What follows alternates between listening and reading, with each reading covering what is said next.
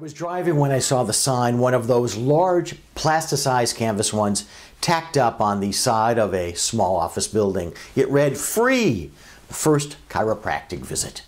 But that word free was spelled with a small asterisk appended to its end. But unlike the asterisk that we're used to seeing, the one that matches with some terms found at the bottom of, say, an advertisement, this one just stood there, solitary, telling every passerby that the sign was a lie, that the chiropractor was a liar, that he can't be trusted because there's a catch, one that you're not even being told about. What's the first thing that you're telling the people that you deal with? And not just patients, but colleagues and potential deal partners.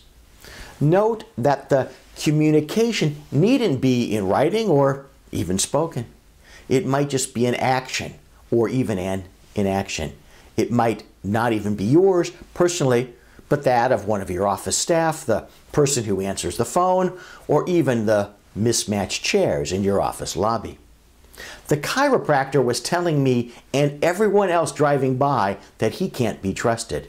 His free wasn't actually free. What's your message?